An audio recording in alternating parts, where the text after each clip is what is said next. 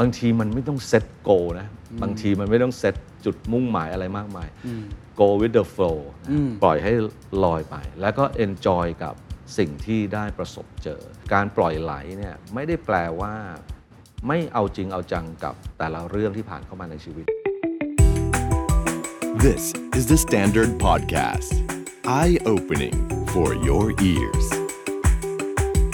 The secret sauce. สวัสดีครับ ผมเคนนักครินทร์และนี่คือ The Secret Sauce Podcast What's your secret? สวัสดีครับ สวัสดีครับโอ้โหนี่ต้องขอโทษนะให้มารอก่อนเลยนะ ไม่น่ามาผิดจังหวะน่าจะมาตอนกลางคืนครับไม่น่ามาตอนเช้าเลย บรรยากาศเหมือนคนยังแฮงก์อยู่อะเออใช่เมื่อวานนี้ก็วุ่นวายมาก อยากให้ดูอันนี้ฮะ คือรวบรวมบุคคลต้องห้าม บุคคลเหล่านี้คือคนที่เราห้ามเข้าร้านฮะ อันนี้ห้ามจริง ห้ามจริงฮะ แต่รู้สึกว่าแทนที่จะเป็นการห้ามดูเหมือนจะเป็นแรงดึงดูดมากมากกว่า ดังนั้นเนี่ยใครใครมาร้านนี้ถ้าเกิดสมมุติว่ามีพฤติกรรมที่น่าสนใจเราครับ เราพร้อมจะทำรูปของคุณแล้วติดเพิ่มเสมอ ถ้าอยากได้รับเกียรติยศเนี่ยนะฮะอันนี้เป็นเป็น wall of fame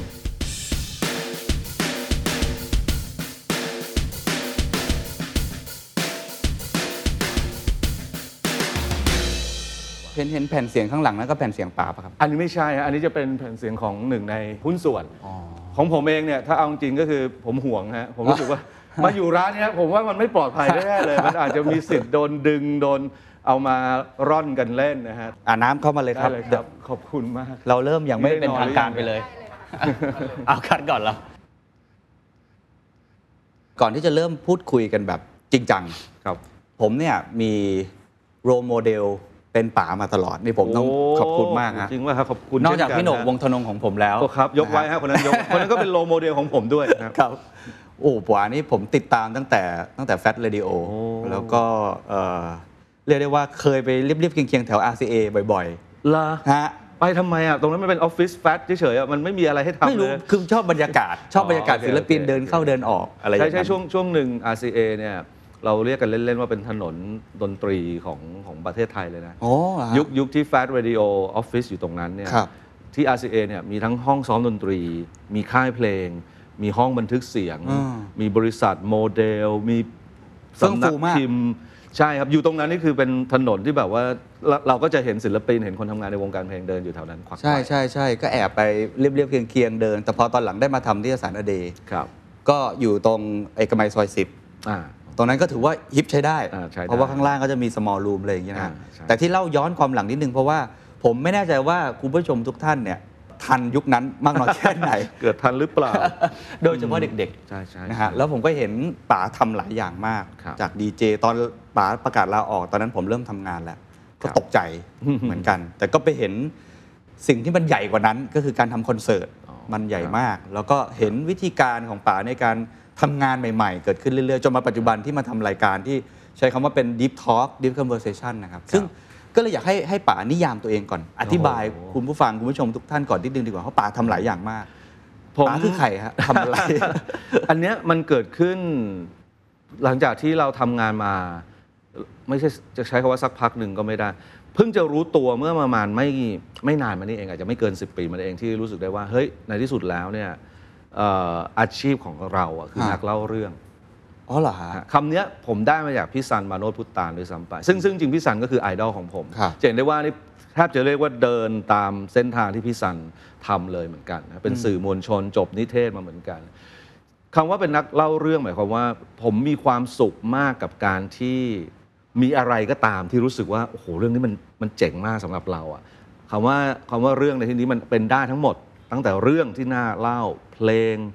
หนังหนังสือที่ได้ไปอ่านมาอาหารที่ได้ไปทานมา แล้ว เราไม่ชอบเก็บไอ้ความเจ๋งนี้ไว้กับตัวเราเองคนเดียวอะเราต้องหาวิธีถ่ายทอดเราอยากให้เขารู้บ้างย้อนไปตอนเด็กเนี่ยตอนที่เพื่อนๆ ตอนเด็กนี่หมายถึงว่าเจ็ดขวบแปดขวบอะไรอย่างนี้เลยนะฮะครับ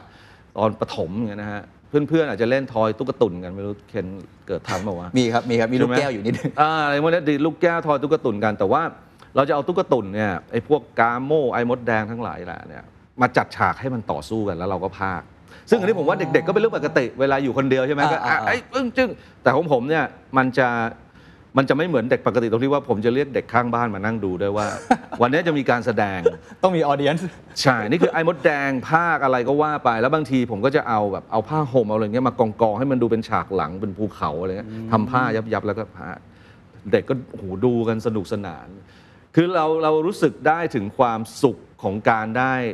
แชร์ไอ้ความสนุกแบบเนี้ยอ่าให้คนอื่น หรืออย่างตอนเด็กๆอ่านการ์ตูนกันอย่างเงี้ยครับ นะฮะการ์ตูนเล่มละบาทนะครับผมแบบเด็กต่างจังหวัดด้วยก็จะซื้อประจำเหลือตังค์แบบกลับจากโรงเรียนเนี่ยก็ซื้อการ์ตูนเล่มละบาทแล้วที่พอพอซื้อแล้วมันเยอะที่บ้านนี่มีเป็นตั้งเลย แล้วเรารู้สึกโอ้โหเล่มนี้ก็สนุกเล่มนั้นก็สนุกอยากจะแบ่งให้เพื่อนอ่าน แต่ไอ้ครั้นจะเอาการ์ตูนเล่มละบาทไปแจกเพื่อนอ่านเนี่ย เชื่อว่ามันจะไม่ได้คืน มันก็จะหายไป หรือไม่ก็แบบไอ้นี่อ่านแล้วคนอื่นเลยไม่ได้อ่านด้วย ครับผมก็หาวิธีว่าเอ๊ะทำยังไงเขาถึงจะอ่านแล้วสนุกแล้วเอามาคืนเรา ก็เลยคิดว่า งั้นต้องให้เขาอ่านไม่จบ แล้วเขามาคืนเราก่อนแล้วเขาถึงจะได้อ่านตอนต่อไป แต่แต่พอเป็นการ์ตูนเรื่องระบาดเนี่ยมันเล่มนิดเดียวอะถ้าเราฉีกให้อ่านทีละห้าหน้าอย่างเงี้ยมันก็แป๊บเดียวจบผมก็เลยทำเป็นรูปแบบ magazine สมมุติว่าผมเลือกการ์ตูนเรื่องระบาดที่สนุกสนุกมา มาห้าเรื่องฮะแล้วผมก็เอา5หน้าแรกของเล่มที่1 5หน้าแรกของเล่มที่2แล้วมาเย็บติดกันมันเหมือนกับพวก Jump magazine อะอย่างนั้นอะพอเย็บเสร็จปุ๊บแล้วก็อ่านอ่านแล้วมันก็เอ้าแล้วทำไมเรื่องนี้ยังไม่จบเอ้ยต้องรอเล่มแต่ไม่ได้เก็บตังค์2ไม่เก็บตังค์แล้วมันคืนมาก่อนแล้วก็ไปแจกอีแล้วกคแต่นหนึ่งคือแฮปปี้ที่ได้ทำอย่างนี้ยนะ พี่เรารู้สึกเราเรามีความสุขกับการได้สังเกตว่า เฮ้ยไอ้เล่มเนี้ยเราตัดตรงหน้าเนี้ยแล้วมันพอดีเขารู้สึกอยากอ่านต่อพอดี ครับถ้าเกิดสมมติบางเล่มมันเหมือนแบบโหเราเลือกเล่มผิดว่า เราอาจจะสนุกแต่เพื่อนเราอะไม่สนุกด้วย อันเนี้ยอันนี้มันมันก็เริ่มแฝงอ่าเรื่องของกลุ่มเป้าหมาย เรื่องของการมองตลาดอ่าโดยที่เราไม่รู้ตัวนะฮะอ่าแล้วเราก็สนุกมาก คือเป็นตั้งแต่เด็กคือเป็นอาจเป็นดีเจแล้วใช่คือเมื่อกี้ฝึกก่อนนัดภาคอะไรต่างทำหนังสือๆแล้วก็ทำหนังสืออีกใช่ซึ่งตอนหลังก็ได้มาทำเองทั้งหมดเลยใช่แต่ทำไมเพิ่งมารู้ตัวครับ คือมันไม่ช้าไปเหรอฮะมารู้ตัวว่าเป็นนักเล่าเรื่อง มันมันอย่างนี้ฮะพอพอตอนที่เราไปเรียนนิเทศใช่ไหมคือจริง ๆที่บ้านเขาก็บอกแล้วไอ้เนี่ยต้องไปเรียนนิเทศแต่ถ้าชอบแบบเนี้ยซึ่งตอนนั้นเรายังไม่รู้ครับด้วยซ้ำไปว่านิเทศคืออะไร รู้แค่ว่าอ๋อเขามีสอนทำหนังด้วย แล้วเราตอนนั้นเราชอบดูหนังมากนะฮะเราก็เลยคิดว่าแบบเอ้ยไปเรียนเผื่อจะได้แบบเรียนทำหนังจบมาจะได้เป็นผู้กำกับเนี่ยความรู้สึกของเราคืออยากเป็นผู้กำกับ คือเราไม่รู้ว่านอกจากเราเป็นอยากเป็นผู้กำกับแล้วเนี่ย เรายังอยากเป็นดีเจอ๋อเรายังอยากจัดคอนเสิร์ตเรายังอยากทำหนังสือ ซึ่งเราไม่รู้หลังจากที่พอเรียนนิเทศเสร็จ เราก็เริ่มออกมาทำงาน แล้วมันครับก็ได้ทำงานหลากหลาย พอรวมทุกอย่าง จนถึงวันหนึ่งเมื่อเรามองย้อนกลับไป เราเคยเรียกตัวเองว่าเป็นดีเจเป็นคนทำหนังสือเป็นคนจัดคอนเสิร์ตแต่ว่าพอรวมๆแล้ว จริง ๆ เราเป็นนักเล่าเรื่องนี่หว่า มันมันเพียงแค่เปลี่ยนสื่ออมแต่จริง ๆแล้ว จุดประสงค์หลักของเราคือ เรา เราเจอเรื่องดีๆ เราครับ อยากเล่าต่อ เออขอถามแทนแทนเด็กรุ่นใหม่นิดหนึ่งเพราะว่าครับ เขาก็จะกังวลกับการค้นหาตัวเอง อืม ใช่ไหมว่าจะคืออะไรเขาอาจจะอาจจะมีแบบแบบปาเต้เลยครับ คือ ฉันอยากเป็นผู้กำกับ อ่า แล้วก็ง่วนอยู่กับเส้นทางตรงนั้น อืมแต่ของป๋าเนี่ยอยากเป็นผู้กำกับ ทุกวันนี้ก็ยังไม่ได้เป็นผู้กำกับ ยังไม่ได้เป็น แต่ว่านิยามความเป็นนักเล่าเรื่องครับ ของตัวเองเนี่ย ครับ อันนี้ถ้าเกิดมีมีน้องๆมาถามว่า เออ เวลาเราจะตั้งเป้าในชีวิต อยากจะทำตามความฝัน กว่าที่มาเป็นไอสิ่งที่เรียกว่านักเล่าเรื่องเนี่ยป๋าตอบไหมครับผมผมจะชอบเปรียบมันกับการใช้ GPS เพราะว่าทุกวันนี้ทุกคนคุ้นเคยกับการครับใช้ Google Map ใช้ GPS พวกนี้นะครับคือแน่นอนละเวลาเราจะไปไหนสักที่เราต้องตั้งเป้า เช่น เราจะไปเชียงใหม่ครับเราขับรถไปโดยไม่ตั้ง GPS เนี่ยเราอาจจะไปไม่ถูกใช่ไหมฮะงั้นเราก็ต้องตั้งไว้ก่อน ไปเชียงใหม่ ฉันจะไปเชียงใหม่ แล้วก็ขึ้นรถแล้วก็ขับตาม Google Map ไป แต่ว่าในชีวิตจริงอะครับ บางทีเนี่ยเราอะรู้รู้แค่ว่าเราจะไปเชียงใหม่เพราะเรารู้จักเชียงใหม่นะฮะแต่เราไม่รู้ว่าระหว่างทางที่เราจะไปถึงเชียงใหม่มันผ่านอะไรบ้างอืมดังนั้นเนี่ยเวลาเราตั้ง GPS ไว้แล้วเนี่ยแต่เราสามารถ enjoy กับทุกอย่างที่เราผ่านระหว่างทางได้ เช่น เราไปเชียงใหม่ก็จริง แต่เอ้ยผ่านพิษณุโลกแล้วปรากฏเขาบอกว่าร้านก๋วยเตี๋ยวร้านเนี้ยดังมาก มีเพื่อนเคยบอกไว้ให้แวะทานหน่อยสิ แวะทานปรากฏว่าอ้าวเห็นบรรยากาศเมืองก็สนุกเอ้ยหยุดเที่ยวนอนค้างพิษณุโลกสักคืนหนึ่งก็แล้วกัน เสียเวลาหน่อยก็ไม่เป็นไร ก็ไม่เป็นไร อ่า หรือผ่านไปจนถึงเอ่อเชียงรายแล้วก็พบว่า เอ้ยเขาบอกว่าตรงนี้ชาอร่อยอะแวะไปทาน ปรากฏโหอากาศดี ก็ไม่เป็นไรถ้าจะไม่ถึงเชียงใหม่ผมผมถือว่าไม่ผิด อ่าเพราะว่าบางครั้งเนี่ย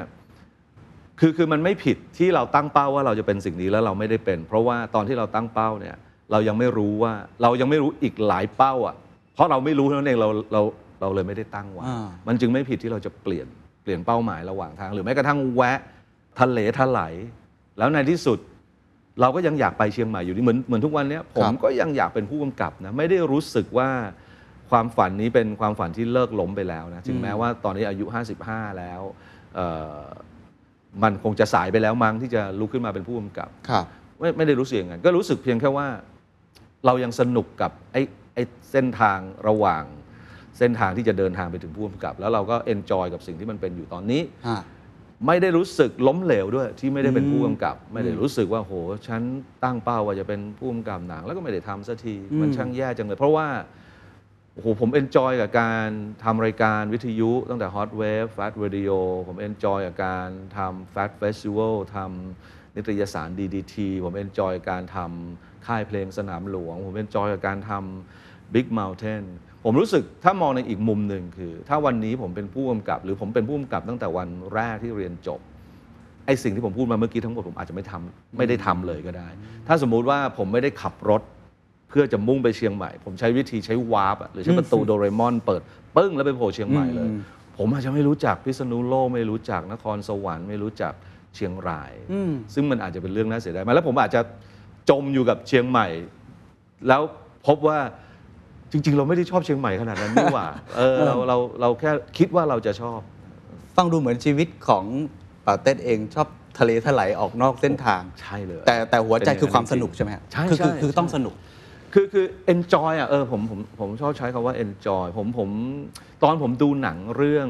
Forest Gump อะผมอินมากเลยอะ คือใครที่ดู Forest Gump นะฮะถ้ายังไม่ได้ดูก็ลองไปหาดูนะฮะครับ คนคนรุ่นผมน่าจะดูกันทุกคนอยู่แล้ว คือชีวิตของ Forest Gump เนี่ยเขาเปิดเรื่องมาก็เป็นขนนก อ่าใช่ใช่ใช่ใช่ไหมฮะ แล้วก็ปลิวปลิวปลิวปลิวแล้วก็ตกไป ตอนจบก็เป็นขนนกปลิวปลิวปลิวปลิวขึ้นไป คือเขาเปรียบชีวิตของคนแบบ Forrest Gump ว่า บางทีมันไม่ต้องเซตโกนะ บางทีมันไม่ต้องเซตจุดมุ่งหมายอะไรมากมาย go with the flow นะปล่อยให้ลอยไป แล้วก็ enjoy กับ สิ่งที่ได้ประสบเจอออืมมีฉากหนึ่งใน Forrest Gump ที่ที่ผมชอบมากเลยครับ อยู่ดีๆ วันหนึ่ง Forrest Gump ก็วิ่ง แล้ววิ่งออกไปเรื่อยๆ วิ่งแบบไม่หยุดถ้าจำฉากนั้นได้ ใช่ใช่ วิ่งแบบจนหนวดเคราแล้วก็มีคนแบบ วิ่งตาม ใช่แล้วคนก็บอกโอ้ยมันต้องเป็นแบบ movement ใหม่ มันเราต้องวิ่งตามแล้วก็วิ่ง แล้วระหว่างที่วิ่งเขาก็มองซ้ายว่าโอ้โห มันสวยมาก ฮะทั้งเรื่องในยฉากนั้นน่ะจะเป็นฉากที่พุ่มกับเขาเน้นเลยให้เห็นแบบ ภาพภูเขาที่สวยงามพระอาทิตย์ตกที่สวยมาก ระหว่างวิ่งเขาก็มองเห็น เสร็จแล้วก็เบื่อแล้วเขาก็หยุดวิ่งแล้วก็กลับ คือคือไอ้ไอ้ไอ้ตัวนี้แหละที่ที่ผมรู้สึกว่ามันมันแทนสิ่งที่ผมเป็นอยู่เหมือนกันเออเราอาจจะไม่ได้ไปถึงเป้าหมายที่เราตั้งไว้แต่ว่า การ enjoy กับทุกสิ่งที่เราผ่านมา แล้วทำให้ดีที่สุดด้วยนะครับมันไม่ใช่ว่าคำว่า enjoy หมายความว่าก็ใช้ชีวิตไปวันๆไม่ใช่นะ เมื่อมีโอกาสได้ทำสิ่งนี้แล้วแล้วรู้สึกว่ามันใช่กับเรา ก็ทำมันให้ดีที่สุดอืม Forrest Gump ทำทุกอย่างที่เขาผ่านดีที่สุดเสมอนะอืมตีปิงปองก็ตีจนแบบจนเก่งที่สุดในโลกอะไรเงี้ยต้องไปเจอจนประธานาธิบดีต้องมอบเหรียญให้อะไรเงี้ยนะฮะอ่าเป็นทหารก็ทำหน้าที่ของเขาให้ดีที่สุดนะฮะแต่ว่า เอ่อเมื่อเมื่อเขารู้สึกว่าเอ้ยเขาไม่จำเป็นต้องทำสิ่งนี้แล้วเขาต้องทำสิ่งต่อไปเขาก็เขาก็ไปทำอีกสิ่งหนึ่งฟังฟังดูเหมือนคำว่าเป็ดเหมือนกัน แล้วก็นี่ก็ใช่อีกเหมือนกันเหมือนกับ คือผมอาจจะอยู่ใกล้คนรุ่นใหม่อยู่บ้างในยุคนี้ครับแล้วก็เข้าใจความรู้สึกของเขานะครับครับการที่ทำแบบปาเต้นอย่างเงี้ยไม่ใช่ผู้ใหญ่ทุกคนจะเข้าใจนะเขาจะมองว่าเป็นคนจับจดอ่าเปลี่ยนงานบ่อยอ่าใช่ไหมโอเคทำอย่างหนึ่งก็ไปอย่างหนึ่งตกลงจะเอาไงกับชีวิตกันแน่อ่าผมว่าแบบเนี้ย ป๋าเต็ดจะตอบยังไงอะว่าว่าชีวิตมันก็มีรูปอีกรูปแบบหนึ่งเหมือนกันนะผมผมว่ามันต้อง balance ครับคืออย่างอย่างที่บอกเมื่อกี้คือการปล่อยไหลเนี่ยไม่ได้แปลว่าไม่เอาจริงเอาจังกับแต่ละเรื่องที่ผ่านเข้ามาในชีวิตนะมันไม่เหมือนกันนะปล่อยไหลแต่ว่าเอาจริงเอาจังได้ เอาจริงเอาจังครับฮะก็อย่างอย่างที่บอกครับ Forrest Gump เมื่อถึงเวลาที่เขาต้องตีปิงปองเนี่ยเขาก็เขาซ้อมเขาตีทุกวัน แล้วรู้สึกเขาเก่งมากอืมจนแบบ จนวันหนึ่งเขาไปเจออีกอย่างหนึ่งเออน่าสนุกไปจับปลาเหรอเอาไปจับกุ้งใช่ไหมไปจับด้วย จับจนแบบร่ำรวยคือคือผมก็เหมือนกันฮะครับคือคือวันที่เอาเอาเอาอย่างเรื่องอาชีพดีเจอย่างเงี้ยตอนที่ผมยังเรียนหนังสืออยู่มัธยมเนี่ยครับผมไม่ชอบดีเจเลยคือผมจะรู้สึกว่าเขาเป็นใครอะทำไมเขามาเลือกเพลงให้ผมฟังอะ แล้วบางทีเราจะรู้สึกว่าเหรอเปิดเพลงนี้ แล้วมันควรต่อด้วยเพลงนี้ยังจะดีกว่าอีกเพราะเราก็ถือว่าเราก็ฟังเพลงเยอะครับ ดังนั้นเนี่ยผมจะไม่ชอบเปิดรายการวิทยุ ผมถ้ามีโอกาสผมจะเปิดเทปฟังเองมากกว่า อ่า แต่พอวันหนึ่งได้มีโอกาสไปฝึกงานในบริษัทที่มีรายการวิทยุแล้วเอ่อพี่ที่เขาเป็นดีเจลาคลอดเขาก็เลยบอกอามีน้องฝึกงานคนไหนอยากจัดรายการ ผมก็ชูมือทันที ด้วยความที่จริง ๆ ก็เรียนมาทางด้านนั้นด้วย แล้วก็ลองไปจัดแล้วก็พบว่า เขาไม่ได้มีกฎ ระเบียบไว้นี่ว่าต้องเปิดเพลงแบบนี้เท่านั้น ต้องพูดแบบนี้เท่านั้น ซึ่งซึ่งเราจะรู้สึกมาเสมอว่าเวลาฟังรายการวิทยุเออทำไมดีเจต้องพูดเหมือนกันหมดอืมแล้วก็มักจะเปิดเพลงแบบคล้ายๆกัน พอเราไปจัดเองแล้วเราก็ลองทำแบบที่เราชอบครับแล้วเราก็พบว่าเอ้ยมันก็ทำได้เหมือนกัน แล้วมันก็สร้างสไตล์การจัดรายการแบบของเราขึ้นมา แล้วเราก็พยายามทำให้มันดีขึ้นจนเอ่อมีแฟนเพลง มีแฟนรายการ จนในที่สุดได้เป็นดีเจจริง ๆ ได้ไปอยู่ในช่วงเวลาที่มัน เป็นพรามไทม์จากเดิมที่ให้ไปจัดช่วงดึกๆอะไรอย่างเงี้ยคือคือคือในที่สุดมันมันพบว่า ทุกอย่างเนี่ยมันทำให้ดีได้จริง ๆ ไม่ว่าจะเป็นอะไรก็ตามอืมนะอืมนี่นี่คือเหตุอีกเหตุผลหนึ่งที่ ผมจะสมมติอ่านหนังสือครับหรือดูหนังเนี่ย ผมจะไม่เลือกว่าต้องดูเฉพาะหนังแนวที่เราชอบ หรือว่าผู้กำกับที่เราชอบ ผมพร้อมจะดูหนังที่เขาบอกว่าห่วยที่สุด ผมพร้อมจะอ่านหนังสือที่บอกอันนี้แย่มาก เพราะผมอยากรู้ว่า ทำไมคนถึงคิดว่าห่วย แล้วผมอยากรู้ว่าเอ๊ะไอ้คนทำเนี่ยมันตั้งใจทำให้ห่วยจริงเหรอ ไม่กลัวเสียเวลาเราเออแล้วอ๋อไม่ผม เออวะไม่ไม่เคยคิดมุมนี้นะ ผมอาจจะรู้สึกว่ามันมันคือความบันเทิงอย่างหนึ่งด้วยมั้งการเออการดูหนังอะมันมันไม่ได้ คือถ้าเราไม่ดูหนังเรื่องนี้เราก็อาจจะไปทำเรื่องอื่นที่อาจจะไร้สาระเท่ากันอยู่ดีก็ก็ก็เลือกดูหนังกันแล้วกัน คือคือมันทำให้พบว่าในในทุกๆเรื่องทุก ๆประเด็น ครับ แม้แต่สิ่งที่เขาบอกว่าห่วยที่สุดเนี่ยอืมเราสามารถมองในมุมที่ว่าแต่ไอคนที่ทำสิ่งนั้นอยู่อะเขาอาจจะไม่ได้ตั้งใจให้ทำให้ห่วยนะเขาอาจจะตั้งใจทำให้ดีมากก็ได้อืมอืมดังนั้นเนี่ยมันมีสิ่งให้เราเรียนรู้ เขาตั้งใจทำขนาดนั้นเนี่ยเคยเคยได้ยินชื่อผู้กำกับที่ชื่อว่าเอ็ดวูดไหมฮะเอ็ดวูดเนี่ยเป็นผู้กำกับยุคประมาณประมาณ 50 60 อย่างเงี้ยนะครับเขาทำหนังเรื่องหนึ่งชื่อว่า Plan 9 from Outer Space นะครับซึ่งต่อมา อาจจะจนถึงทุกวันนี้เลยด้วยซ้ำไปมั้งได้รับการจะใช้คำว่ายกย่องดีป่ะได้รับการตีตราไว้ว่าเป็นหนังที่ห่วยที่สุดในโลกตั้งแต่เคยมีการสร้างขึ้นมา ที่สุดในโลกเลยครับที่สุดในโลกนะฮะเป็นหนังแบบมีมนุษย์ต่างดาว ก็ดูมาก็รู้เลยว่ามันใส่หน้ากากอยู่ หรือว่ามีจานบินอวกาศบินผ่านอย่างเงี้ย ก็เห็นเลยว่าแบบ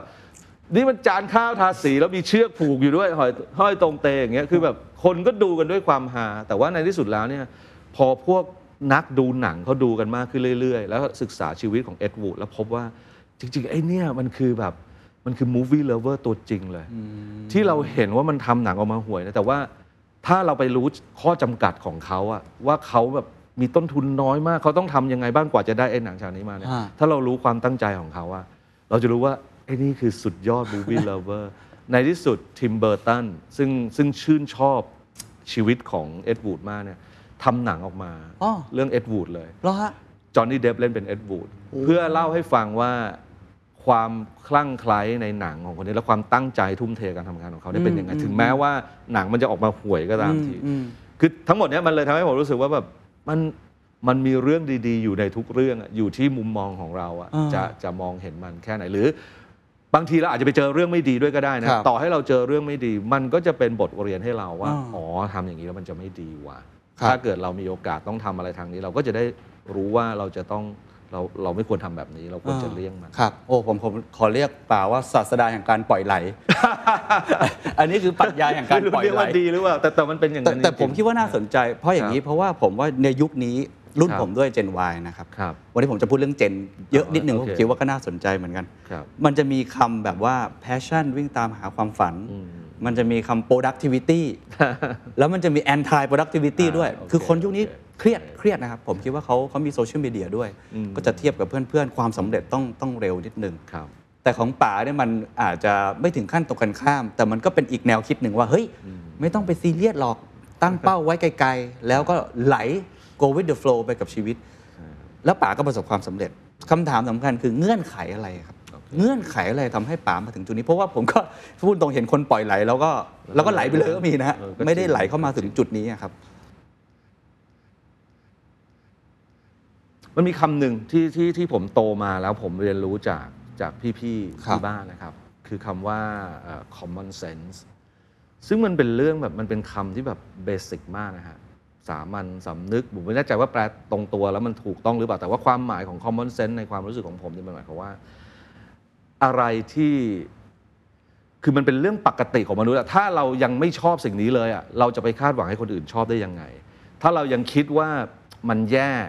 เราจะไปคาดหวังให้คนอื่นคิดว่ามันดีได้อย่างไรคำว่า common sense ของผมคืออย่างนี้ ดังนั้นเนี่ยทุกครั้งที่ผมทำอะไรก็ตามที แล้วแล้วพอมันบวกกับนิสัยที่แบบไม่ชอบทำคนเดียวอะชอบทำแล้วเอาไปอวดคนอื่น ดังนั้นเนี่ยเราจะต้องพยายามใช้ common sense ของเราคิดซะก่อนว่า เนี่ยเราเอาตุ๊กตุนมาต่อสู้กันแล้วสู้กันอย่างเงี้ยไอเด็กที่นั่งดูสองคนเนี่ยไอสองคนนี้เนี่ยมันอาจจะไม่เคยดูกาโมไว้ย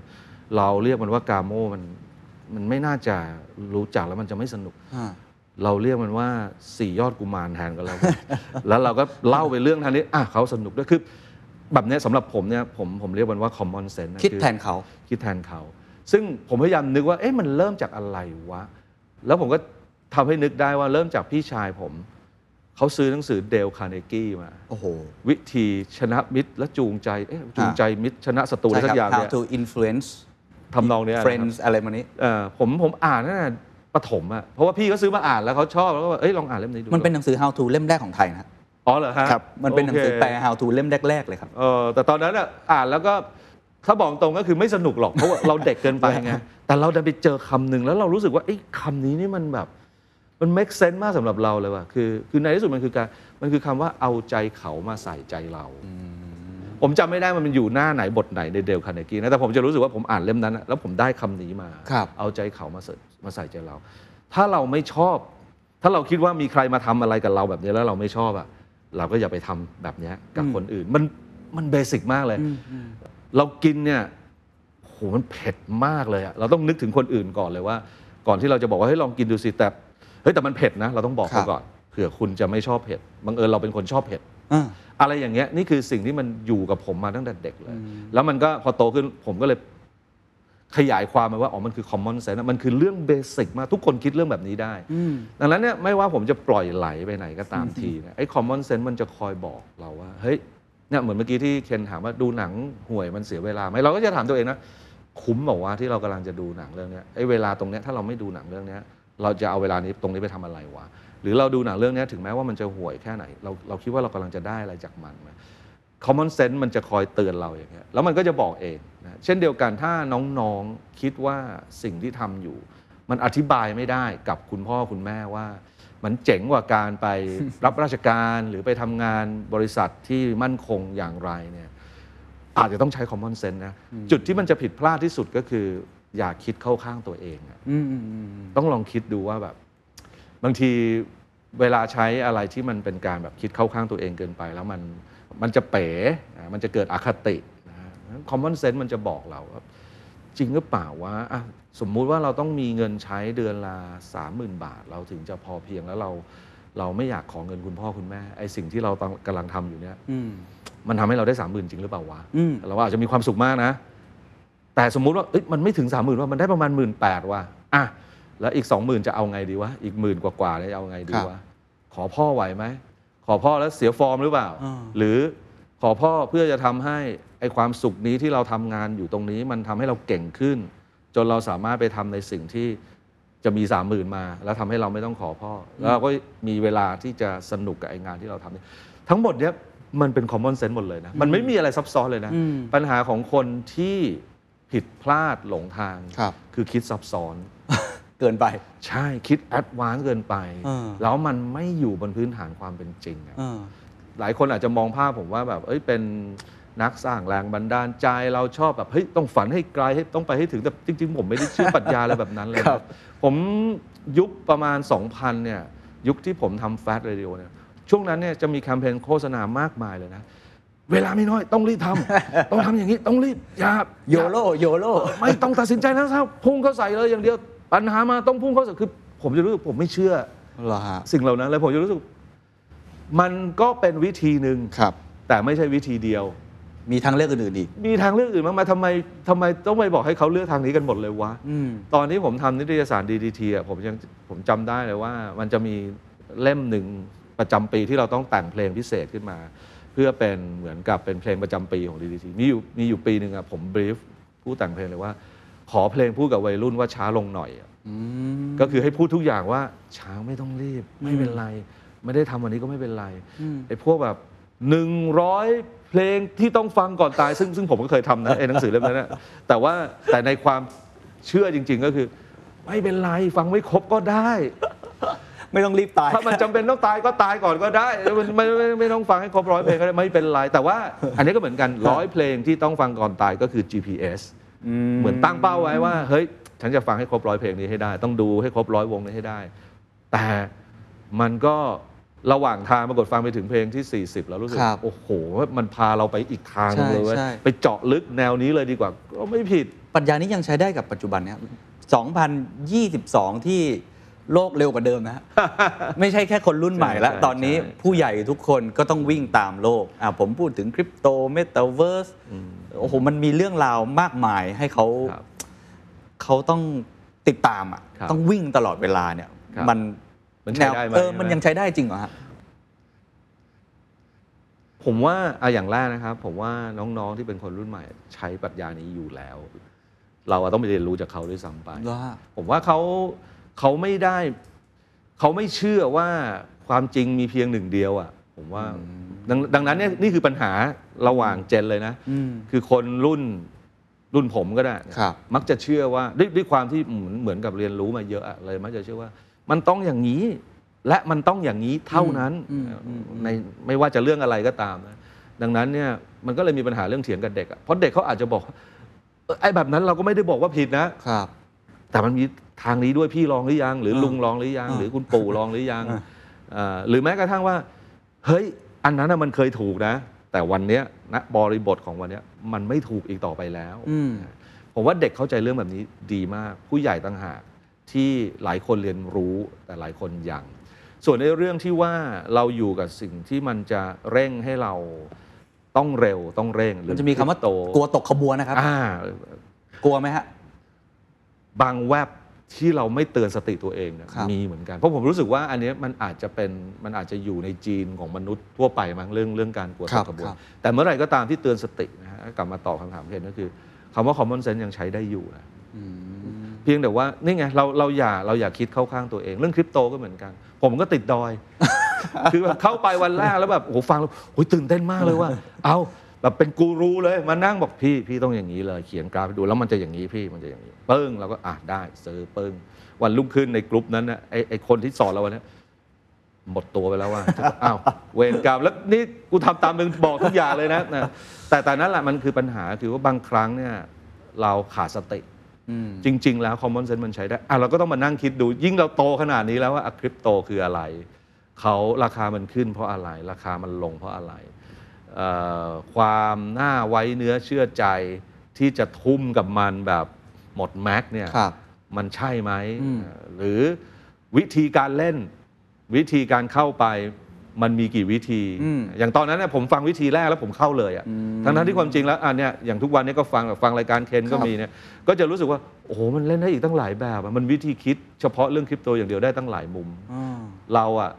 เอ่อผลีผลามไปหน่อยนะ ดังนั้นเนี่ยมันก็เลยต้องย้อนกลับมาอะแปลว่า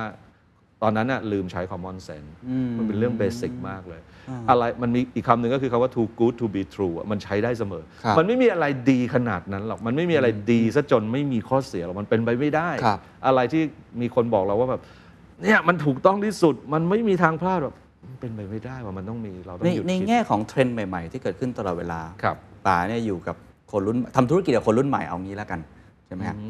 เรื่องเพลง เรื่องกระแส ครับ หรือว่าแม้กระทั่งเรื่องการสัมภาษณ์อะไรอย่างเงี้ยครับ ครับ มันก็จะเป็นเทรนด์ตลอดเวลา ครับแล้วไม่กลัว ที่จะ update trend ไม่ทัน อืม คือป๋าป๋าทำยังไงดีกว่าทุกวันเนี้ยครับ อ่า update trend ยังไง เราเราเป็นคนรุ่นใหญ่ที่ครับ เข้าใจเทรนด์โลกใหม่พอสมควรเท่าที่ผมสังเกตอะนะครับ ครับ แต่ว่าบางคนเขาก็ไม่เปิดรับแล้วไม่เลยอืม ป๋าทำยังไงให้ตัวเองยังเปิดเปิดรับแล้วก็ยัง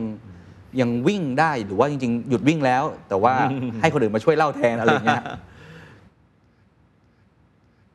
คือจริง ๆ แล้วมัน mindset เดียวกันกับการกด GPS แล้วทะเลถลายเลยนะ มันไม่มีอะไรซับซ้อน คือการที่เราพร้อมจะทะเลถลายอะมันทำให้เราเป็นคนเอ่อ open minded อะเราพร้อมอ๋อที่จะแวะฟังไหนไหนว่ายังไงนะ อืมหรือ หุยอันนี้มันดีอะ มันคืออะไรนะเออเล่าให้ฟังซิ แล้วความไม่กลัว อันนี้เป็นเรื่อง mindset ก่อนเลยนะ ครับ mindset เหล่านี้ต้องมีต้อง open mind ได้ต้องพร้อมพร้อมทะเลทลาย และต้องไม่กลัวเสียฟอร์ม อันเนี้ยผมว่าสำหรับผมเนี่ยสำคัญมาก เวลาที่ผู้ใหญ่โดยเฉพาะคนที่เริ่มมีตำแหน่งหน้าที่เริ่มเป็นที่เคารพเนี่ยจะบางทีเผลอที่จะกลัวเสียฟอร์มอะเช่น นั่งคุยกันอยู่ในวงที่มีคนรุ่นใหม่ หรือมีคนที่เขารู้เรื่องที่เราไม่เคยรู้มาก่อน แล้วก็พูดมาเฮ้ยเออเคยรู้จักคริปโตป่ะ ตอนนั้นอะจริง ๆ เราไม่รู้จักหรอกแต่แบบเฮ้ยทุกคนแม่งรู้จักหมดเลยว่ะเออเอ้ยรู้ดิเอออ๋อเขาก็เลยเล่าเรื่องต่อไปแทนที่เขาจะหยุดเล่าเรื่อง basic เกี่ยวกับคริปโตให้เราฟังก่อนอะดังนั้นเนี่ยเราต้องพร้อมที่บอกคริปโตเออเคยได้ยินว่าแต่ไม่รู้เรื่องอะเล่าให้ฟังหน่อยสิมันคืออะไร ยอมเสียฟอร์ม ใช่แล้วในที่สุดแล้วเนี่ย character เนี้ยผมพิสูจน์มาแล้วนะครับ มันไม่ได้ทำให้เสียฟอร์มนะ คนที่มี character พร้อมที่จะเรียนรู้พร้อมที่จะถามอะครับ เป็นคนที่น่ารักมากแล้วทุกคนที่เจอคนแบบเนี้ยผมรู้สึกว่าเขาชอบนะคนที่คนที่แบบรู้ไปหมดต่างหากเนี่ยแล้วมันไม่สนุกคุณคุณเคยเจอไหมเวลานั่งอยู่ในวงสนทนาครับ ในวงเล่าอะไรอย่างเงี้ยแล้วก็แบบ คนหนึ่งพยายามเล่าเรื่องหนึ่งแล้วอีกคนหนึ่งมันบอกอ๋อ แล้วมันก็เล่าแทน หรืออ๋อ เอ้ย ดูแล้วเออกูรู้ประมาณกูนึงรู้เออ แล้วมันแบบ เรารู้สึกไม่อยากเล่าต่อเออมึงรู้หมดแล้วไอ้มึงก็นั่งคนเดียวไปแล้วกัน เดี๋ยวไปคุยกับคนอื่นก็แล้วกัน คือคือผมว่า mindset ของการพร้อมเรียนรู้ไม่กลัวเสียฟอร์ม เป็นหัวใจสำคัญที่ทำให้เราจะตามกระแสได้ทัน ซึ่งตัวนี้ป๋าก็ยังเป็นอย่างนั้นอยู่ เป็นอย่างนั้นเสมีมอมีลืมบ้างนะมีมีโก้หลงตัวเอง มีมันจะมีมันจะมีบางโหมดที่คือคือในขณะเดียวกันเนี่ยด้วยความที่เรามีมีความเป็นเป็นคนชอบ ชอบสอนด้วยอะคือคือชอบแนะนอ่าครับำชอบครับชอบให้คำแนะนำอย่างนี้ก็แล้วกัน แล้วบางครั้งที่แบบเราจะเผลอว่า เอ้ย วิธีเนี้ยเราเคยทำว่ะแล้วมันพลาดว่ะแล้วเราก็เลยแบบเผลอไปไปชี้ชี้แนะเขาก่อนก่อนที่เราจะได้ฟังความทั้งหมด ซึ่งซึ่งอันเนี้ยเราจะพยายามเตือนตัวเอง มันจะมีคำหนึ่งที่ผมได้จากอ่าผู้ใหญ่ท่านหนึ่งในที่ประชุม ซึ่งผมจำไม่ได้แล้วว่าเป็นใครด้วยซ้ำไปครับ คือตอนเด็กๆ เราเข้าประชุมบ่อยตอนที่เราเป็นครีเอทีฟแล้วแบบ ผู้ใหญ่ท่านเนี้ยเป็นคนแรกที่พูดคำนี้ขึ้นมาในที่ประชุม คือตอนนั้นเนี่ยเราพูดอะไรไปสักอย่างไม่รู้แล้ว เหมือนท่านอยากจะชี้แนะเราอะคำแรกที่ท่านพูดขึ้นคือเอ้ยอันเนี้ยผมอาจจะผิดก็ได้นะ แต่ผมว่าหนึ่งสองสามสี่ห้าผมผมสะดุดกับคำว่า ผมอาจจะผิดก็ได้นะที่ผมรู้สึกว่าโหคำนี้แม่งมันเจ๋งมากเลยว่ะว้าวคือ เลเวลเขามันเหมือนกับแบบ ตอนนั้นผมเป็นครีเอทีฟหน้าใหม่อายุ 20 ต้นๆน่ะเขาคือผู้บริหารนะคือเขาไม่น่าจะผิดหรอก เออแล้วเขาแล้วแล้วเขาไม่ต้องออกตัวอย่างนี้กับเราอะแต่แบบคำนั้นน่ะมันมันทำให้ผมจะพยายามเตือนสติอยู่เสมอว่า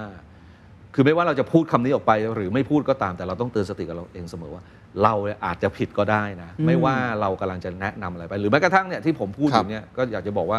ก็ไม่ใช่ทุกเรื่องมันอาจจะเป็นเรื่องที่ที่จะเอาไปใช้ได้กับทุกคนนะบางเรื่องมันอาจจะเหมาะกับคนนิสัยอย่างผมก็ได้ อ่า ผมผมเลยพยายาม เวลาถามผมผมเลยพยายามจะไม่ตอบเรื่องเรื่องเทคนิคอะผมจะเน้นเรื่อง mindset อะ อืม mindset มันจะนำไปสู่ วิธีการที่เหมาะสมกับคนนั้นๆเองนะคือครับ คือคือถ้า mindset มันใช่อะเขาจะพบวิธีที่เหมาะสมกับเขา ซึ่งอาจจะเป็นคนละวิธีกับผม ครับ แต่สำหรับผมก็คือเนี่ย mindset ของการที่พร้อมเรียนรู้ และ ไม่อายที่จะไม่รู้ไม่อายที่จะโง่เนี่ยเป็น mindset ที่สำคัญที่จะทำให้เราไม่ตกเทรนด์เออน่าสนใจมากครับ โดยเฉพาะคำว่าผมอาจจะผิดก็ได้ ซึ่งครับซึ่งอันนี้ต้องถามปาเต้ต่อ เพราะว่าครับเมื่อกี้ที่พูดถึงคำว่า common sense เออครับผมผมชอบมากเลยนะ แล้วสำหรับผมเนี่ยคือ อาจจะเป็น the secret sauce อย่างหนึ่งของของป๋าในแง่สอนที่ธรรมดามากเลยครับ ในแง่ที่คิดถึงคนคนฟังเมื่อกี้คือในแง่นักเล่าเรื่องครับอีกมุมหนึ่งคือในแง่ของวิถีการ จะเรียกว่าใช้ชีวิตก็ได้ไลครัฟ์บของปาเต้คือพร้อมทะเลถลายครับใช้ common sense ในการนำครับแต่ว่าพอพูดคำว่าผมอาจจะผิดก็ได้เนี่ยผมเลยอืมอยากรู้ว่าตลอดที่ทำงานมาเนี่ยครับผิดอะไรที่โอ้โหที่เจ็บปวดสุด แล้วก็อืมรู้สึกว่ามันมันไม่น่าจะผิดเรื่องนั้นเลย คือผมผมก็เห็นเคสของของป่ามาบ้างครับครับนะทำคอนเสิร์ตธรรมชาติอย่างนี้ครับ หรือว่ายักษ์เฟสใช่ไหมครับใช่ครับ หรืออาจจะทำอะพูดตรงๆทำ DDT ก็เจ๊งทำแฟตก็เจ๊งแล้วกันนะเรียกว่าเจ๊งก็ได้นะในทางธุรกิจมันไม่ได้เลย อะไรอย่างเงี้ยฮะคือใช่มันมีอะไรบ้างที่ที่ป่ารู้สึกกับตัวเอง แล้วก็น่าจะเป็นบทเรียนกับคนอื่นนะคือถ้าถ้าเอาเป็นแบบ case study เหล่านั้นเนี่ยความจริงก็อย่างที่เคนพูดมานี่มันใช่หมดเลยนะฮะครับทัวร์ดามาชาติก็เอ่อ ขาดทุน 20 กว่าล้านนะครับ โอ้ DDT เนี่ยก็ขาดทุนปิดตัวไปในที่สุด ทั้งที่พยายามจะดิ้นรนแล้วเอ่อหรือว่าอ่าอย่าง Fat Radio อย่างเงี้ยโดยโดยตัวมันเองเนี่ยจริง ๆ ในทางธุรกิจเนี่ยก็ถือว่าล้มเหลว แต่เวลาที่ให้นึกถึงข้อผิดพลาดที่สุดอะผมจะนึกถึงเรื่องที่ มันอาจจะเป็นเหตุการณ์ที่เล็กกว่านั้น แต่ว่าโหมันมันฝังอยู่ในใจผมมากเลย ก็คือ ช่วงที่ทำ DDT นะฮะครับ มันทำให้ผมเรียนรู้ว่าบางครั้งเนี่ยไอการที่ไอ้ mindset ของการทุ่มเททำงานแบบ ไม่ลืมหูลืมตาคุณเคยทำหนังสือมาก่อน คุณจะรู้ว่าครับช่วงวันปิดต้นฉบับนี่มันคือ เรื่องนอนนี่ไม่ต้องพูดถึง แล้วก็มันไม่มีคำว่าผิด ถ้าเราจะบอกว่าอันนี้ต้องเสร็จก่อนไม่งั้นกลับบ้านไม่ได้ เพราะนี่คือวันใช่ปิดเพต้นราะมันต้องฉบับปิดเล่ม ใช่ป่ะครับ นะฮะนั่นแหละผมก็คิดอย่างนั้นกับตอนทำ DDT แล้วผมก็แบบด้วยความที่เอ้ยเราเองก็ อยากแสดงให้ลูกน้องเห็นว่า เฮ้ย คุณไม่ได้นอนผมก็ไม่ได้นอนด้วยนะ เราก็นั่งอยู่กับเขาหน้าจอเลยอาร์ตก็นั่งทำก็ทำ artwork ไปเราก็นั่งเฝ้าเราก็แบบเฮ้ยไม่ต้องห่วง มึงไม่นอนกูก็ยังไม่นอนเนี่ยกูแบบเต็มที่อยู่ด้วยกันอยู่ด้วยกัน เรารู้สึกว่าใน common sense ของเรานะวันนั้นเนี่ยฮะคือนี่คือการเป็นเหมือนแบบเป็นหัวหน้าทีมที่ลุยกับลูกน้องอะ มีสปิริต ใช่ แต่ว่าแล้วแล้ววันหนึ่งไอ้ลูกน้องคนนั้นเนี่ยก็ก็มาลาออกกับผมหลังจากนั้น อุ้ยนะฮะ ลาออกแบบ จริง ๆ เขาไม่ใช่คนแรกที่มาลาออก แต่เขาเป็นคนแรกแล้วอาจจะเป็นคนเดียวจนถึงวันนี้นะ ที่เขาลาออกด้วยสีหน้าท่าทางแบบเขาเกลียดผมอะ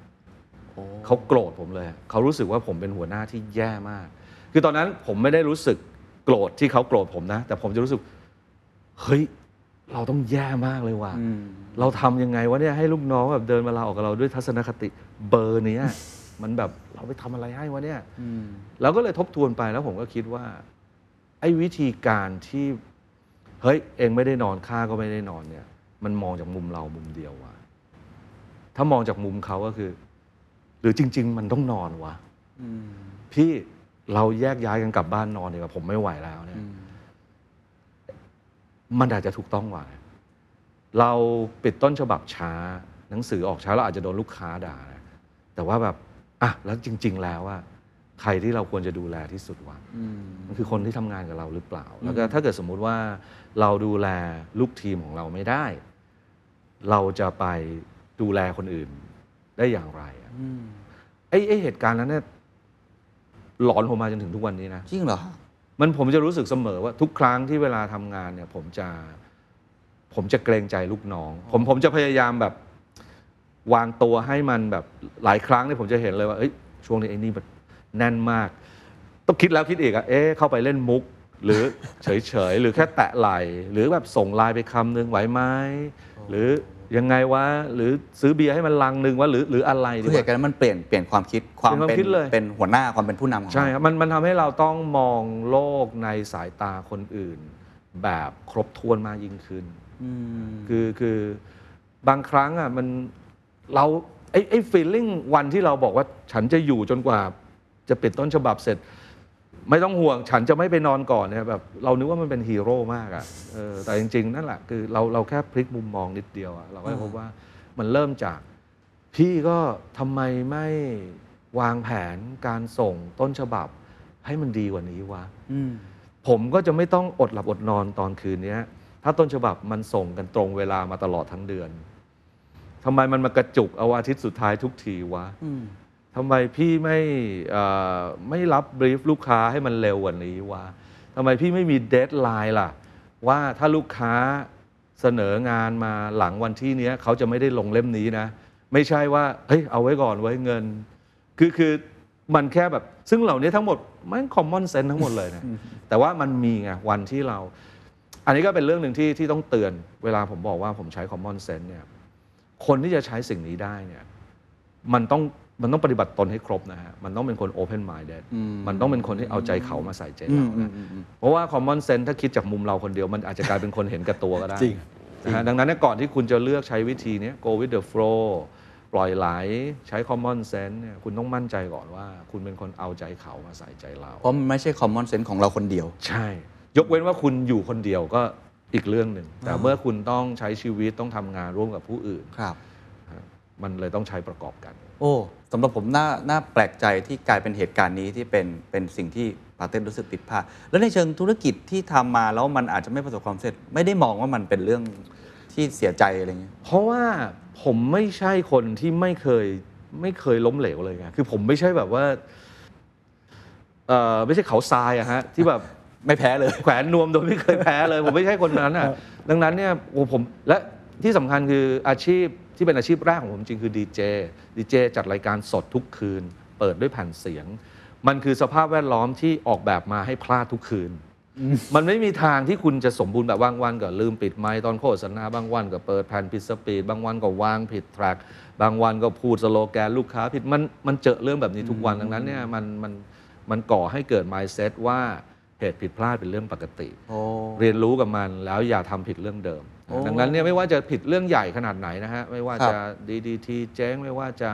ดัมมาชาติเจ๊งเนี่ย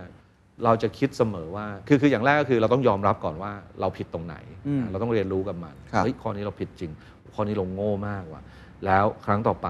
เรื่องเดิมเราจะไม่ผิดอีก อืม ดังนั้นมันจะทำให้ทุกครั้งที่เราเกิดเหตุผิดพลาดเราเก่งขึ้นเสมอ ถ้าเราไม่ใช่คนแบบงี่เง่านะ ถ้าเราเป็นคนแบบเนี่ยใช้ common sense ในการดำเนินชีวิตเนี่ยเราจะรู้ว่าทุกครั้งที่พลาดมันมันทำให้เราเก่งขึ้น แต่โอเค อย่าไปภูมิใจกับความพลาดนะคือคือยังไงพลาดเราก็ต้องคือความผิดมันก็คือผิดอะฮะเราก็อะไรที่มันที่เราต้องรับบทลงโทษเราก็ต้องยอมรับกับมัน แต่จงใช้มันให้เป็นประโยชน์ด้วยในครั้งต่อไป มันจะทำให้เราไม่พลาดเรื่องเดิมอ่าถ้าถ้าเราถ้าเราไม่งี่เง่านะฮะและ มันจะทำให้เรา แต่แต่ว่ามันไม่ได้ทำให้เราไม่พลาดอีกต่อไปแล้ว แต่เราจะพลาดเรื่องใหม่ ซึ่งมันก็จะนำบทเรียนใหม่มาให้เรา แล้วเวลาผิดพลาดปาเต้บอกกับตัวเองยังไงแบบมีมีมุมเศร้าหลบไปอยู่ในห้องน้ำอะไรอย่างงี้มีอีกเรื่องหรือเปล่าเอ่อไม่ไม่ถึงขนาดนั้นแต่ว่ามันก็จะมันก็จะเซ็งอะมันอ๋อบางครั้งแวบแรกก่อนมันก็จะมีเรื่องที่แบบสมมุติกรณีที่พลาดในเรื่องที่เรา คล้ายๆกับคาดว่ามันจะเกิดอยู่แล้ว แล้วเราเตรียมรับมือแล้วแต่ปรากฏว่าโอ้โหเราเตรียมรับมือไม่ดีพอ อันเนี้ยอันเนี้ยเราจะโกรธตัวเองว่า ก็รู้อยู่แล้วว่ามันต้องเจอเรื่องนี้แน่ๆอู้วางแผนไม่รัดกุมพอครับโอเค แต่ครั้งต่อไปเราจะวางแผนให้รัดกุมขึ้น กับพลาดแบบโอ้โหนี่ไม่คาดฝันเลยว่ะอันนี้คือแบบมาได้ไงวะเนี่ยแบบจัดบิ๊กเม t เทนที่เขาใหญ่ในฤดูหนาว แล้วฝนตกอย่างเงี้ยคือเราจะอืมเฮ้ยมันตกได้ยังไงวะเนี่ยอันเนี้ยอันนี้เราจะรู้สึกว่า เอ่อเราจะไม่โมโหตัวเอง เราจะไม่โมโหใครด้วย เราจะเอ่อเราจะเริ่มแก้ปัญหา เฉพาะหน้าก่อนแล้วเราจะรีบแบบมานั่งเพิ่มเติมมาตรการป้องกันว่าเอาแปลว่าหน้าหนาวที่เขาใหญ่ฝนตกได้ แปลว่าเราไม่สามารถคิดงาน Big Mountain แบบไม่กลัวฝนได้อีกต่อไปแล้วอืมอืมดังนั้นมันไม่ว่าจะเป็นมาในรูปไหนฮะคือมีทั้งโกรธตัวเองมีทั้งเผชิญกับมันแบบแก้ไปเลยเนี่ยครับ แต่ในที่สุดแล้วมันก็กลับมาที่บทสรุปเดิมก็คือมันให้บทเรียนเรา มันทำให้เราเก่งขึ้น แต่ไม่มีแบบซึมไปเลยยาวๆ ไม่อยากทำอะไร ผมจะรู้สึกเสียว่ากำลังใจไม่มีหอเหี่ยวขนาดนั้นไม่ไม่มีเลยไม่นะมีตลอดชีวิตทำงาน ไม่ไม่มีเลยครับ ผมผมว่าคนเราจะรู้สึกอะไรกับแบบนี้ได้นะ เมื่อเมื่อถึงวัยนี้แล้วผมนึกย้อนกลับไปนะผมครัจะบรู้สึกว่า มันมักจะไม่ใช่เกิดกับงานเพียวๆอะเราจะรู้สึกเป็นพิเศษเนี่ยเวลาที่มันมีเรื่องคนมาผสมด้วยอืม เหมือนเหตุการณ์อันนั้นที่ใช่เขามาขอลาออก เวลาที่เราทำให้โหคนที่เราควรจะดูแลให้ดีที่สุดเขาผิดหวังในตัวเราอะไรแบบเนี้ยอืมอันเนี้ยจะอยู่กับเรานะ อันเนี้ยจะทำให้เราซึมครับหรือแบบโหวันที่ลูกน้องคนที่เรารักมากไว้ใจมากแล้วแบบเฮ้ยเขาเขามาขอลาออกไปที่อื่นอะอันนี้คือเราไม่ได้ทำให้เขาโกรธด้วยนะแต่ครับเราก็โอ้โหแบบ วางอนาคตไว้กับมึงเพียบเลยมันเหมือนโดนแฟนบอกเลิกอะอย่างเงี้ยอย่างเงี้ยผมจะผมจะซึมมากกว่า เรียกว่าเหมือนเหมือนอกหักครับมากกครัว่าบแต่ถ้าถ้ามันเป็นชิ้นงานเป็นโปรเจกต์จะอะไรไม่เงี้ยค่อยผมจะรู้สึกว่าเป็นเรื่องธรรมดาอืมมนุษย์เกิดมาเพื่อผิดพลาด ดังนั้นเนี่ยเรามีหน้าที่ที่จะต้องเผชิญความผิดพลาดแล้วก็แก้ไขเรียนรู้กับมันครับถ้าอย่างนั้นอธิบายนิดนึงได้ไหมครับพอดีรายการนี้ก็จะเป็นรายการธุรกิจอ๋อได้อ่าครับเราเพิ่งเข้าเรื่องธุรกิจตอนนี้แย่แล้วครับเอ่อ จากประสบการณ์ที่เนี่ยทำมาหลายงาน ผมใช้ครัคำบว่าเป็นเป็นเกี่ยวกับ creative industry แล้วกันครับถ้าจะนิยามมันนิดนึงครับอุตสาหกรรมสร้างสรรค์ตามที่รัฐบาลเขาประกาศอย่างนี้มาเลยนะใน creative industry ครับมีทั้งเพลง มีทั้งหนัง มีทั้ง showbiz ครับนะครับหรือในแง่ของสื่อเองก็ตามทีคนะรับในทางธุรกิจเองเนี่ยอะไรทำให้สิ่งที่เราทำมาบางอย่างมันเจ๊งอะ่ะแล้วทำไมบางอย่างเนี่ยมันมันมัน success มันมี formula ของมันไหมครับมันมีสูตรไหมเวลาป๋าเต็ดทำโปรเจกต์ แต่ละโปรเจกต์เนี่ยถ้าจะตอบตรงนี้ในแง่ของธุรกิจ ผมว่าไม่มั่นใจกับคำตอบนี้เลยนะ เพราะว่าผมว่าผมเป็นส่วนหนึ่งของปัญหา แต่ว่าถ้าจะให้ตอบแบบ คนที่ผ่านประสบการณ์เหล่านี้มา ก็พบว่ามันต้องไม่เอาเรื่องสองเรื่องมาปนกันอืมอันนี้เหมือนกันนะผมอาจจะผิดก็ได้นะ แต่นี่ครับเป็นเป็นมุมมองที่ผมเห็นนะ ผมจะรู้สึกว่าเรื่องธุรกิจกับเรื่องของ passion อะ หรือผมเรียกมันว่า passion ก็แล้วกันเนี่ยเอ่อมันปนกันแบบสนิทแนบไม่ได้ แต่มันอยู่ด้วยกันได้ และต้อง balance มันอืมทุกครั้งที่ผมพลาดเนี่ยผมพลาดเพราะว่าผมเนี่ยผมยอมรับเลยผมไม่ใช่มนุษย์ธุรกิจ ครับ ผมจะเป็นมนุษย์ฝั่ง passion ฝั่งแนวคิด ฝั่ง creative ฝั่งแบบสร้างฝันให้เป็นจริงนะแต่ว่ามุมธุรกิจนี่โอ้โหทำบัญชีทำอะไรที่ผมแย่มาก ผมแบบ ศัพท์เทคนิคทางบัญชีทุกวันนี้ผมก็ยังไม่รู้อีกตั้งหลายคำครับนะฮะความพลาดมักจะเกิดจากตรงเนี้ยเมื่อไหร่ก็ตามที่เราไม่ balance สองสิ่งเนี้ยครับเช่นเช่นอะสมมติเอาดัมมะชาติก็ได้ครับดัมมะชาติเนี่ยชัดเจนมากเลยคือ เราเชื่อในสิ่งที่เรากำลังทำมากว่ามันเจ๋ง มันยังไม่เคยมีใครทำตอนนั้นฝันของเราคือทำทัวร์คอนเสิร์ตให้บอดี้สแลมอืมแบบที่เราเห็นฝรั่งเขาทำกันนะเหมือนกับสมมุติว่าเราไปเอ่อ สมมุติมีวงเอ่อ Rolling Stone ทัวร์อเมริกาอย่างเงี้ยเราดูในข่าวเราก็จะเห็นเลยว่า เวทีเดียวกันเดะเลย แต่วันนี้ไปเล่นที่เมืองพิตสเบิร์กวันนี้ไปเล่นที่นิวยอร์กวันนี้ไปเล่นที่วอชิงตันแต่โอ้โหเขายกเวทีนี้ไปเลย เราอยากทำอย่างนั้นบ้าง แล้วทำให้กับบอดี้สแลมโอ้โหมันต้องทำยังไงบ้างมันก็ต้องลงทุนมหาศาลเลย เราต้องออกแบบให้เวทีมันเจ๋งแต่ว่าแยกชิ้น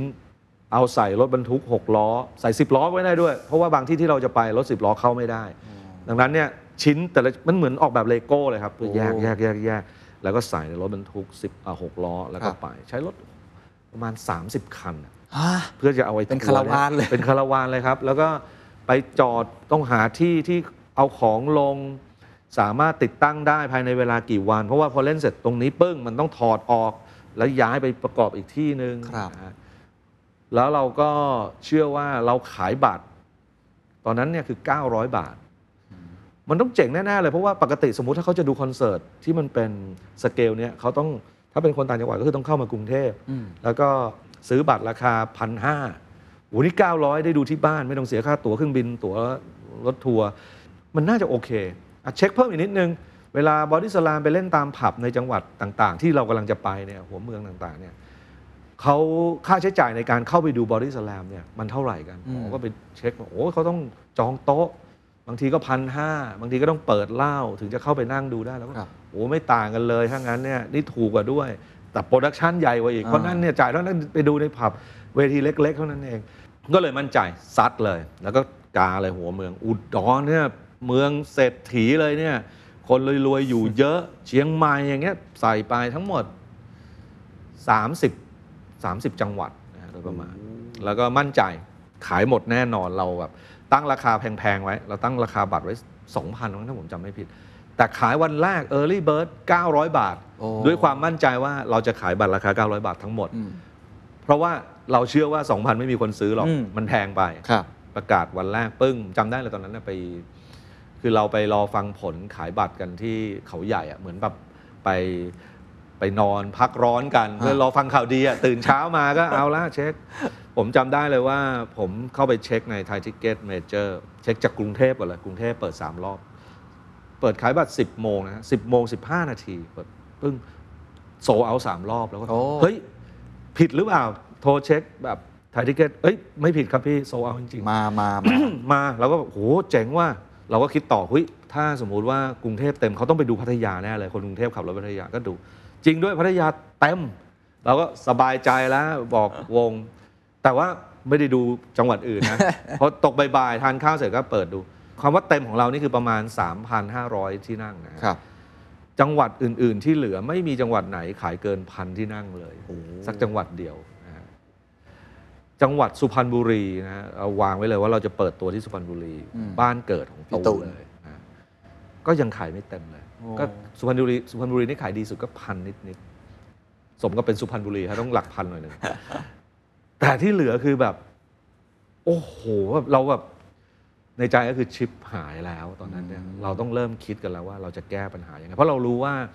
หลังจากวันนี้ไปอะบัตรมันจะไม่900แล้ว มันจะ2,000อืมอืมแล้วเราจะรู้ว่าขยยกขึ้มันจะขายยากขึ้นกว่าเดิมอีกทำยังไงดีนะ เราก็ต้องแบบสร้างโปรโมชั่นอะไรขึ้นมา จนในที่สุดแล้วไอ้วิธีแก้มันเลยกลายเป็น ที่เขาเรียกว่าอะไรลิงแก้แหมั้ง คือพยายามแก้ปัญหาเนี้ยไปสร้างอีกปัญหาหนึ่งขึ้นมา อ๋อ เช่นเราทำโปรโมชั่นขึ้นมา บัตรพันสองสำหรับมีบัตรนักเรียนไอ้พวกซื้อ 900 ไปก็เลยว่าเอ้าแล้วฉันจะรีบซื้อวันแรกทำไมหรือ คือคือมันกลายเป็นว่าแบบมันมันเป็นสร้างปัญหาอื่น ๆ ให้กับคนที่ซื้อไปเละเทะแล้วหมดอะไรอย่างมันนี้ มันยิ่งทำให้ แล้วในที่สุดเลยเราก็จัดไปได้แค่ 11 ที่แล้วเราก็ต้องแคนเซิลเพราะว่าเพราะว่ามันเอ่อมันมันมันอยู่ไม่ได้ทางธุรกิจครับ นะครับ สิ่งที่เรียนรู้ ก็คือไอ้วันที่เราตัดสินใจลุยไปเนี่ย จริง ๆ แล้วอะมันมีสัญญาณเตือนเราเต็มไปหมดเลย แต่เราไม่ฟัง เพราะเราเชื่อในไอ้ฝั่ง passion ของเราว่าว่ามันเจ๋งคนต้องมาสิวะ สัญญาณแรกแล้วเป็นสัญญาณใหญ่มากเลยนะอ่าแต่เราทำไมมั่นใจก็ไม่รู้ก็คือโปรเจกต์เนี้ยเราเดินไปขายสปอนเซอร์เจ้าหนึ่ง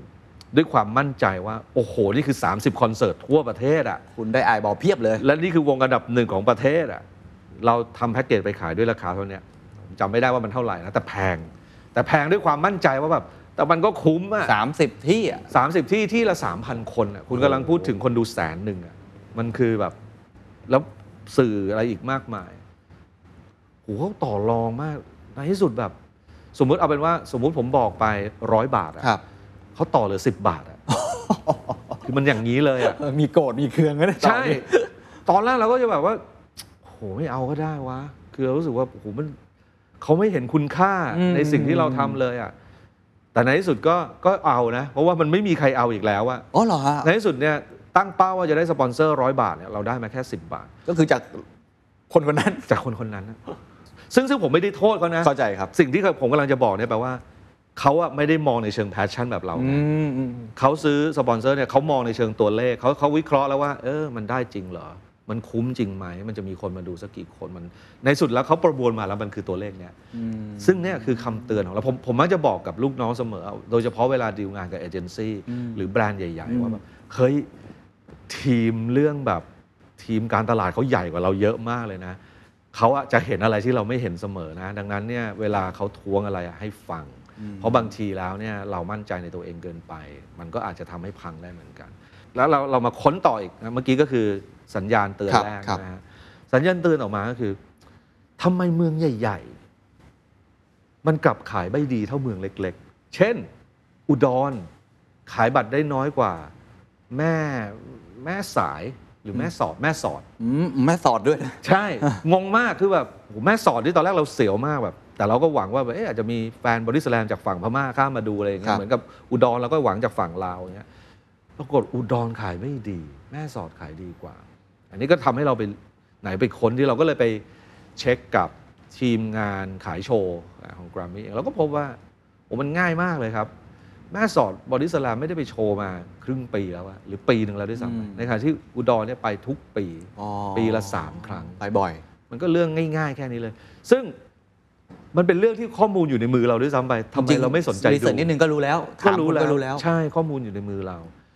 ต่อมาก็คืออ่าวแล้วทำไมแบบเมืองใหญ่ๆ ความจริงไม่ใช่แค่อุดรเมืองใหญ่ๆแทบจะทุกเมืองขายไม่ดีเท่า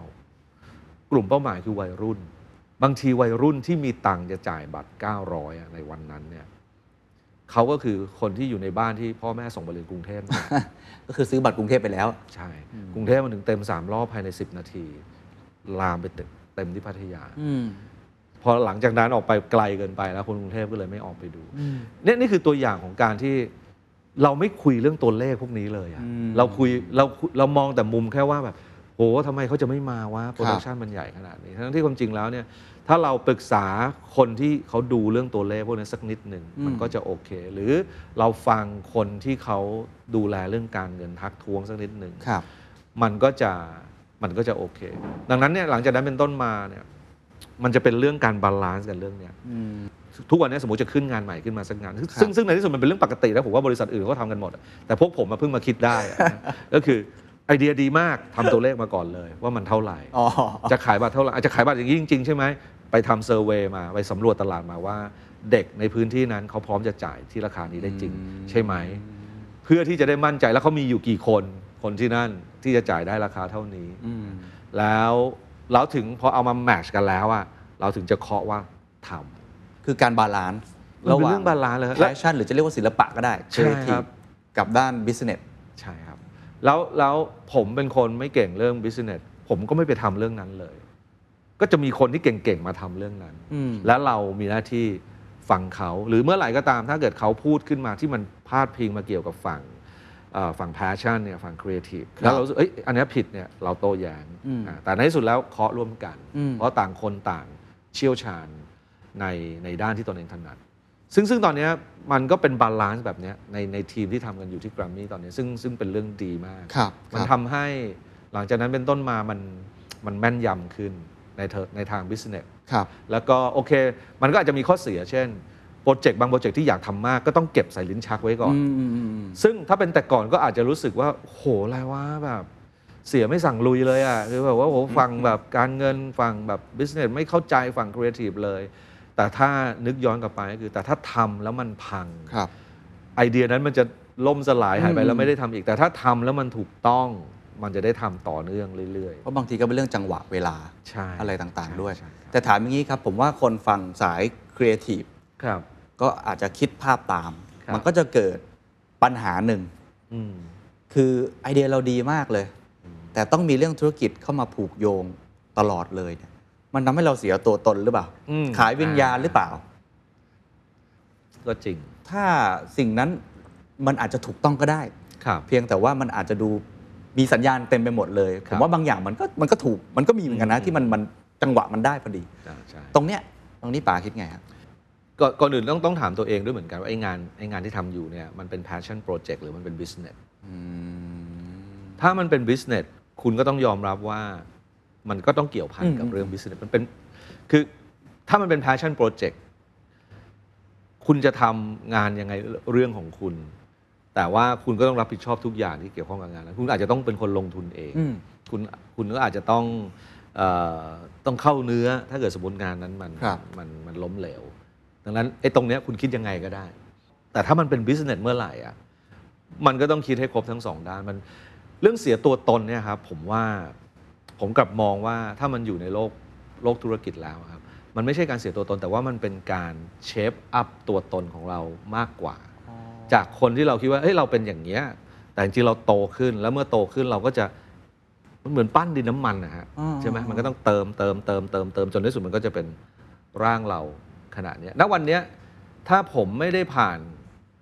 มุมมองของการทำงานด้าน business มาครับผมก็อาจจะไม่มี ตักกะไม่มีวิธีคิดแบบนี้ก็ได้อืมผมก็อาจจะไม่ได้พูดเรื่องแบบเอาใจเขามาใส่ใจเราครับเรื่องของ common sense แบบครับแบบเข้าใจอย่างนี้ก็ได้ครับเอาใจเขามาใส่ใจเราก็ใช้กับเรื่องบิสเนสนี้ได้อ๋อเพราะคุณไม่ได้ทำของคุณอยู่คนเดียวอ่านะดังนั้นเอ่อคุณต้องเชื่อก่อนว่า ตัวตนมันปรับเปลี่ยนได้อืมปีที่แล้วกับปีนี้คุณยังคิดไม่เหมือนกันเลยอะแต่ไม่ใช่ว่าคุณไม่มีจุดยืน ใช่ไม่มีหลักการมันยังอยู่อะ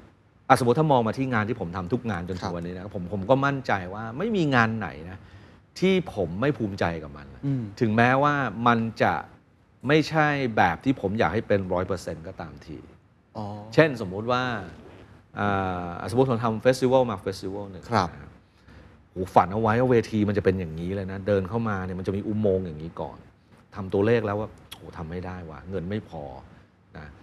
ดังนั้นเนี่ยเราก็ต้องมาโฟกัสกับเรื่องที่มันสำคัญที่สุดอะไรตัดได้เราตัดออกก่อน คนไปที่งาน ถ้าเราโฟกัสถูกเรื่องนะเราไม่ได้ตัดเรื่องที่ไม่ควรตัดออกนะ คนยัง happy อยู่สนุก ยังได้ไอ้จิตวิญญาณของงานเนี้ยที่เราตั้งใจให้เขาได้รับไปอืมยังได้อยู่อืมสำหรับผมอันเนี้ยผมถือว่าเป็นการเป็นการ shape up ตัวตน มันคือ เราไม่ได้เป็นเราร้อยเปอร์เซ็นต์แต่ว่าแก่นมันยังเป็นเราอยู่อะยอมตัดยอมใช่ เราอาจจะไม่ได้ใส่สูตรอะแต่เราก็ไม่ได้ถึงกับแต่งตัวไม่เรียบร้อยอะอืมถ้าสมมติวันนี้เราบอกว่าเราจะแต่งตัวเรียบร้อยครับ มันก็มีเรียบร้อยตั้งแต่ใส่ทักซิโดอ่าจนถึงเป็นแบบอะอย่างคุณเคนวันนี้อืมผมก็ถือว่าแต่งตัวเรียบร้อยครับโดยที่ไม่จำเป็นต้องใส่ทักซิโด